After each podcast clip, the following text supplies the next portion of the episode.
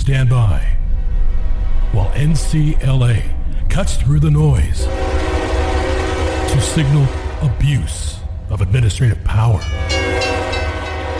This is Administrative Static with Mark Chenoweth and John Vecchione.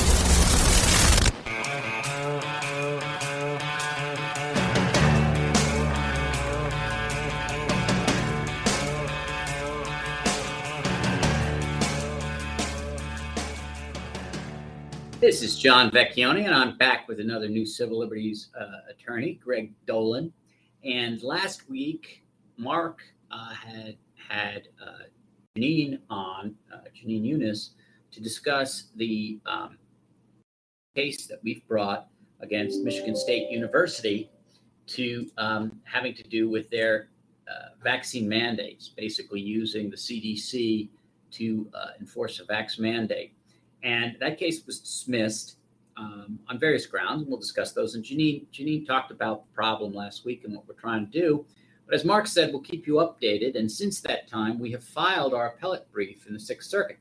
And the Sixth Circuit is the um, federal appeals court for uh, the state of Michigan.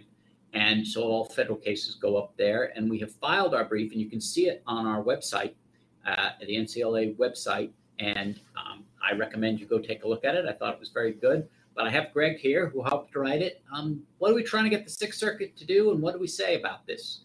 Oh, uh, thank, uh, thank John. But um, so the basic thing we're trying to do, kind of at the very base level, we're trying to get the uh, Sixth Circuit to reverse the judgment that the Michigan State University won below. Michigan State University won a judgment of dismissal and our argument is that it's improper and premature for a variety of reasons, including, for example, that to the extent that there was factual debates about vaccines effectiveness, etc., the judge went with MSU, where procedurally it's improper and it's supposed to go with the plaintiff, who is us. So that's kind of the basic procedural thing. In a more global sense, what we're trying to do is we're trying to get the Sixth Circuit to uh, put it on the record and put it kind of in the U.S law casebooks that when a government is trying to force its citizens to inject foreign substances into their bodies, they can't just say, "Oh, this sounds rational." There's got to be some more, uh, some more hoops that they have to jump jump through. It's got to be really a at least an intermediate level of scrutiny. There to be an important government interest, and there should be the government has to show that this is kind of uh, a sufficiently uh, narrowly tailored means to achieve uh, that interest. Got it. And and um, in this case, uh, I found it uh, kind of interesting. This these are COVID vaccines, right? Yes. So this was all in response to COVID. Yes. And um, they, Michigan State said, "Oh, we're we're we're allowed to do this because we're the state, right? Under under Jacobson, because we're really the state." But they followed the federal. They followed the federal. I'm I'm putting I'm doing air quotes for you out in the radio land uh, the federal guidelines, right? It wasn't a law. Congress didn't pass it. Um, so who's it? Who's responsible?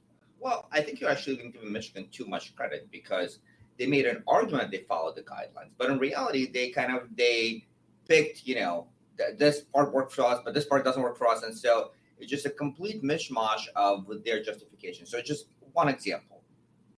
Let's assume federal guidelines are good and whatnot. So as, as CDC says, here's the vaccines were approved. These are what people should take, and that's Pfizer, that's Moderna, and that's Johnson and Johnson for some people. But uh, Michigan State says, oh no, no, but you can also take Sinovac and Sinopharm, the Chinese vaccines. What are those? These are Chinese developed vaccines. They're apparently WHO approved. They've never gone through even emergency use authorization in the United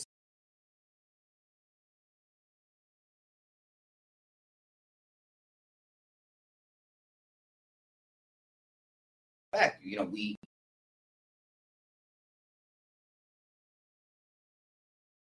students coming in from China. Yeah, I don't suspect. I have a dead certainty. That's right. got to so, be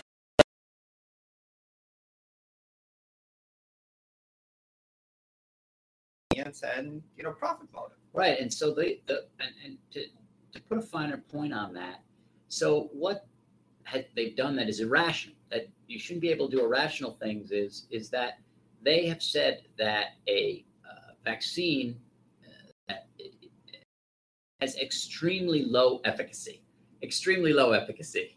um, but that is out there in foreign lands will be okay for you. But what won't be okay if you've had COVID already? So you have natural immunity. Whatever debate there is, I don't think there's anyone who thinks the Sinovac vaccine is better than natural immunity. There, I mean, I haven't seen any literature about that.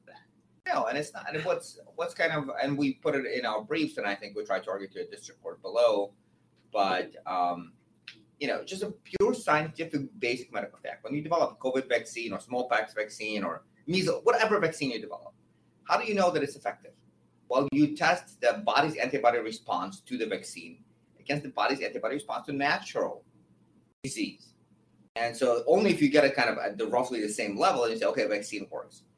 So necessarily means that, and that's what happened to COVID, right? So when they were developing these vaccines, they were asking, well, does it work? They were comparing people who had the disease with. And so this idea that natural immunity, eh, which is of as a benchmark for vaccines, is somehow not enough, but you can take these not FDA approved Chinese vaccines, that's okay It's just bizarre. It's not rational. Right. And all of our, by the way, all of our clients had natural immunity. They all had COVID before, and some of them were working remotely. So this isn't really about because there's no danger to anybody.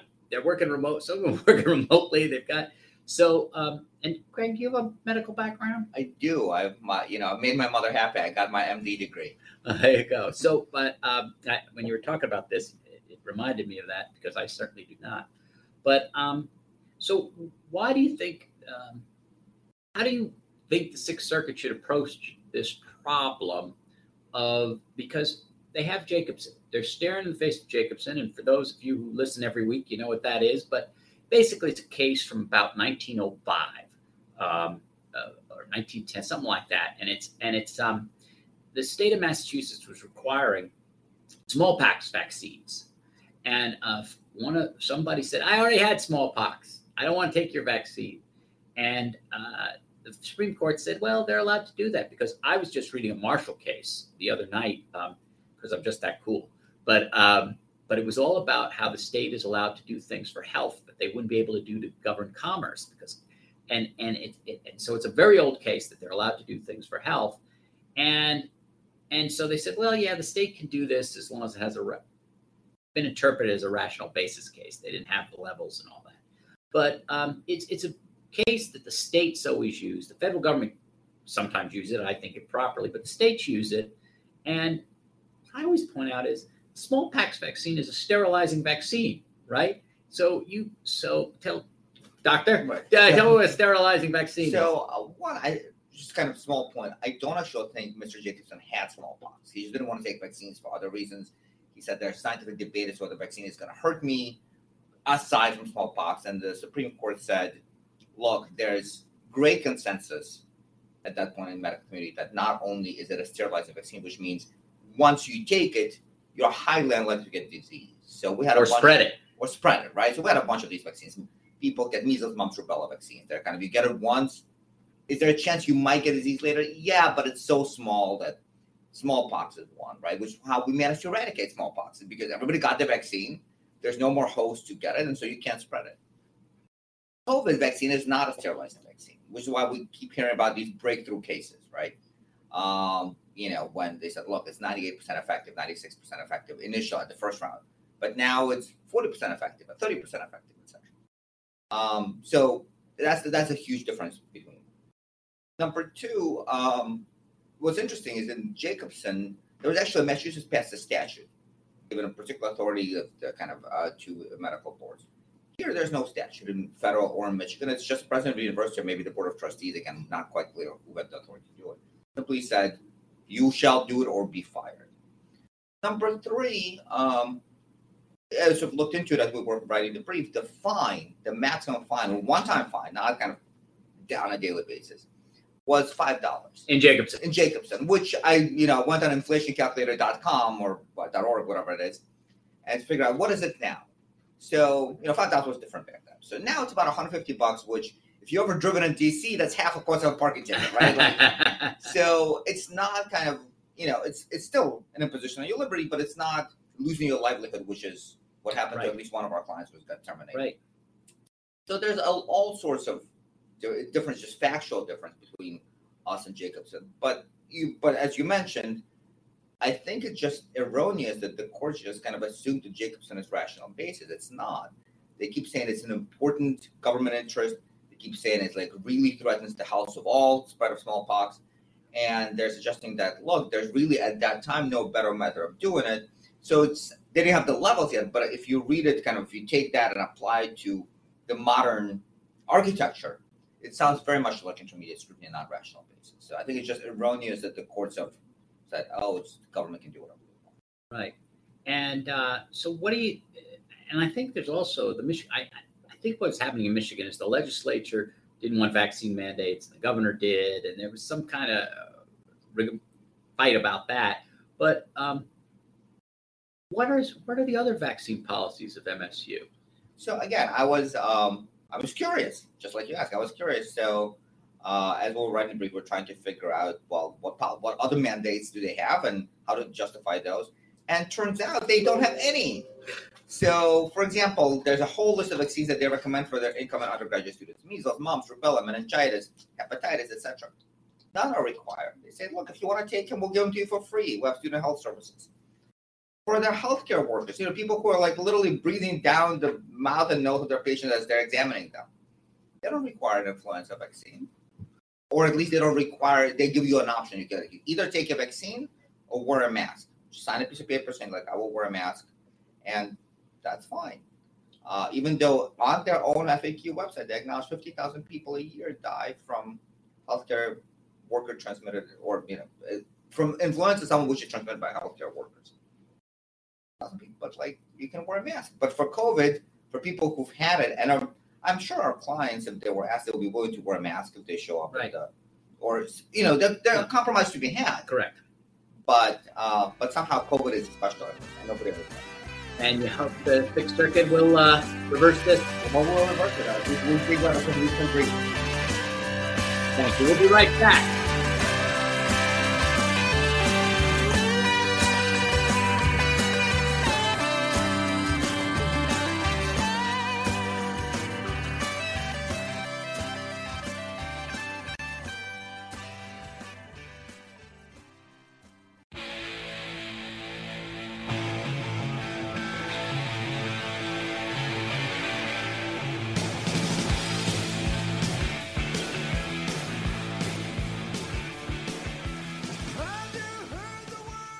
Welcome back to Administrative Static. And uh, Greg uh, Dolin and I are here.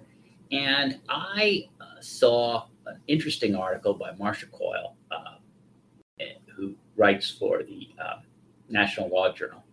And she's telling us about it. Mark and I often discuss court packing and uh, all the various other uh, schemes to change the court now that are because the court's coming out the wrong way for some people um, all, all, things to change the core. Uh, and Mark and I go back and forth. I think the one of the least objectionable is the 18 year uh, proposal. But uh, even that, they're going to have to either have a constitutional amendment or they're going to have to.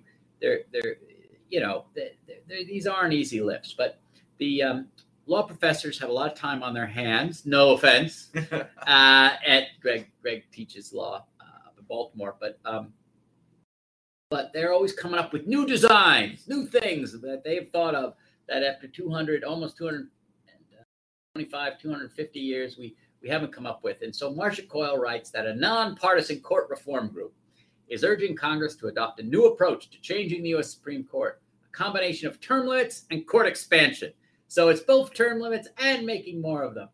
Fix the Court Executive Director Gabe Roth said the proposal is based on what is known as backup law or contingent design which you know contingent design. It sounds uh, it, it, sounds complicated. A concept floated in a law review article last year uh, by by Mike Parsons of New York University Law School. Rather than settling on one court reform plan, Congress instead should use backup law to layer its policy preferences from most politically desirable to most constitutionally secure oh, there might be a conflict between political desi- desirability and the Constitution. Who knew? If the court holds the first preference unconstitutional, the second will automatically take its place. Parsons argued that once the risk of wholesale invalidation of reform law is replaced with the next best alternative policy, debate can move forward undistorted by strategic considerations about what the court might decide. Well, what do you think about this, Greg?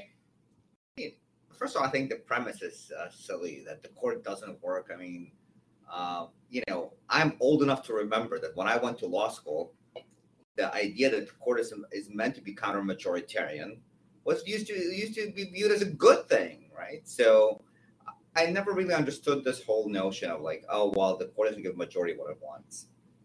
Well, especially on questions that the court actually left to the majority. If majority really wants to protect right to abortion, if they want to protect, uh, you know, if they don't want to spend money on religious institutions, pass a law, right? You can codify Roe v. Wade. There's just you know this notion that Supreme Court standing athwart that um, march of history is just silly.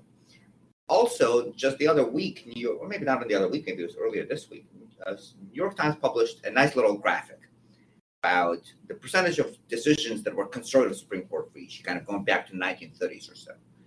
With the caveat that it's sometimes hard to figure out what is conservative, what is liberal decision. Certainly now, yeah. Right. But, you know, for example, when one of the last decisions of this term, when uh, the court decided that state of Oklahoma has concurrent jurisdiction. Yes. And is that conservative or liberal? Nobody knows, right? Yeah. But with that caveat, For the Indian reservation. right, for the Indian reservation. So um, the, the caveat is with that caveat aside, so the New York Times reported that this term, 74% of opinions came out conservative. But in the same graphic, in 19, so somewhere mid 60s, 80% came out liberal. And apparently, those decisions are just fine and should not be overruled. So this whole premise is problematic. But back to your question as to what do I think about these court reform plans? I mean, I, you know, silly to me that uh, the people who propose it, people who take it seriously, think that they cannot be strategically manipulated. Time to time, you can time when you bring your challenge. So, for example, if you are, say, a Republican and uh, you can bring a challenge and you don't like this law, you can bring a challenge when there's a Republican in the White House, wait for the court to strike it down and have the Republican fill those extra four seats. Or, you know, who says that Republicans will not, when they're in power, will not add additional four seats until we have, you know, 97 judges or something. So I, think this is all kind of just, as you said, professors having too much time on their hand. I don't think any of it is taken seriously anywhere where And- of powers are. Well, you know, and I think about this, about the structure and about the liberal conservative. One one of the most uh, reviled Supreme Court justices is McReynolds, right? He's supposedly an unpleasant guy. Gave a lot of money to children. That was his, Right. his the one thing McReynolds was he had he, he did a lot for for kids and he left his state. He'd never married, so he left his state to kids. But other than that, I mean Taft didn't like him. Nobody liked McReynolds, right? Except and um, McReynolds wrote the opinion 9-0 when the the government during World War One, some some states made laws that you could not send your kids to private schools, and and that there you could only be public school. So the, the progressives were in their height. Everyone's got to go to public school. And McReynolds wrote a 9-0 opinion. This is a very conservative guy. You can't do that. Okay, they get to they get to uh, raise their kids. And 9-0, the Supreme Court ruled on that. And I'm like, well, is that a conservative or is that a liberal? Uh, I'm not sure. I know he's supposed the most conservative guy in the world, but um, but it was 9-0, and um, it was related to things Marshall had even said back in the 1800s.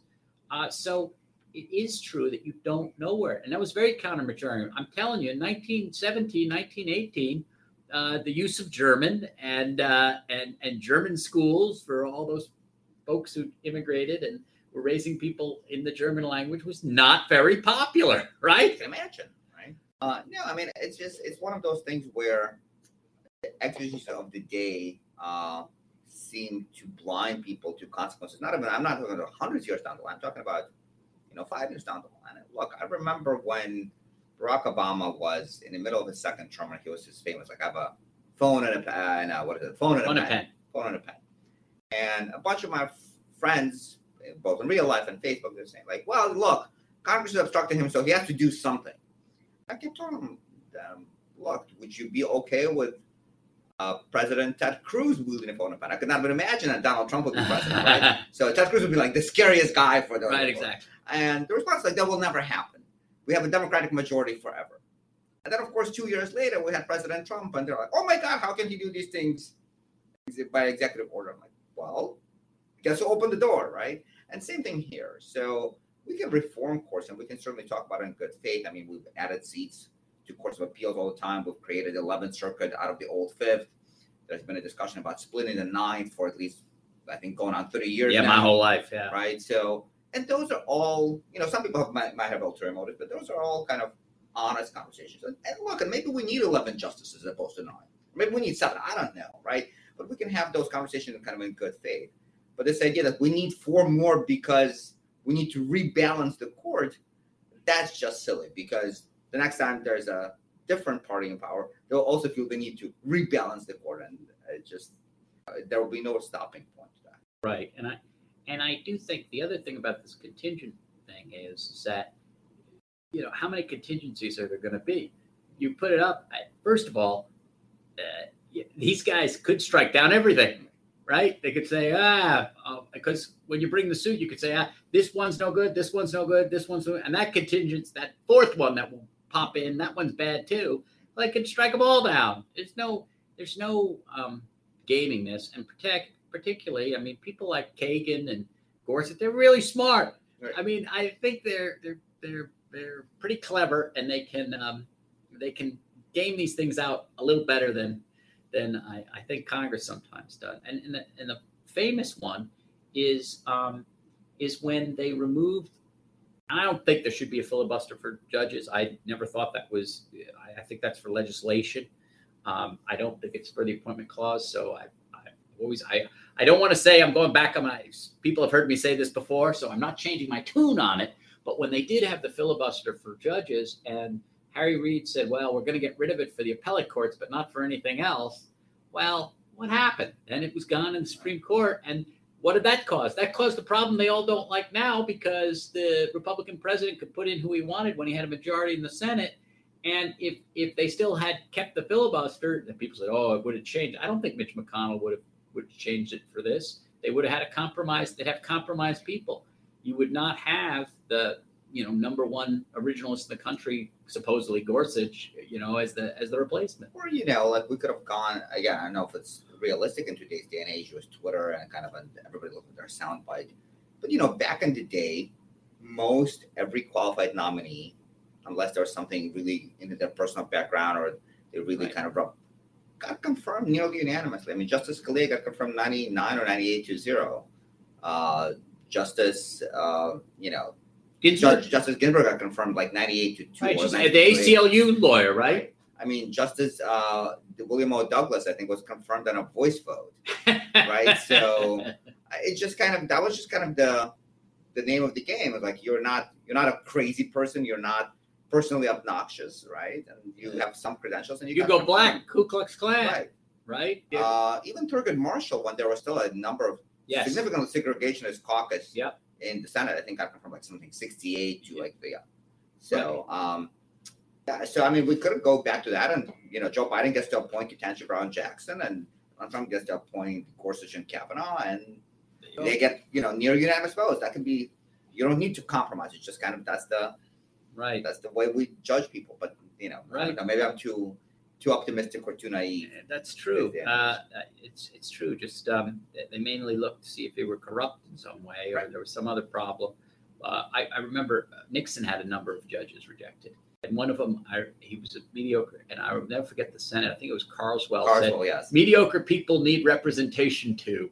I know. That I was, know. That, that, was that was the uh, always give Hruska. Me, always give me hope. Senator Hruska. Senator Hruska said, "Hey, mediocre people need rep, rep, uh, representation on the court too. I always laughed at that. That was, uh, but he had a number struck down. But that was a political fight.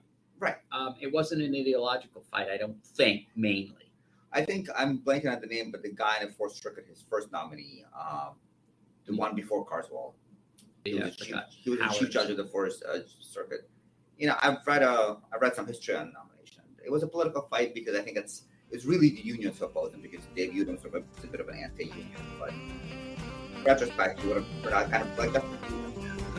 Well, Greg, it's been really nice having you on the show. And uh, next week, uh, Mark and I will be back, and uh, we'll discuss things with law and maybe a little constitutional law as well. Thanks for listening.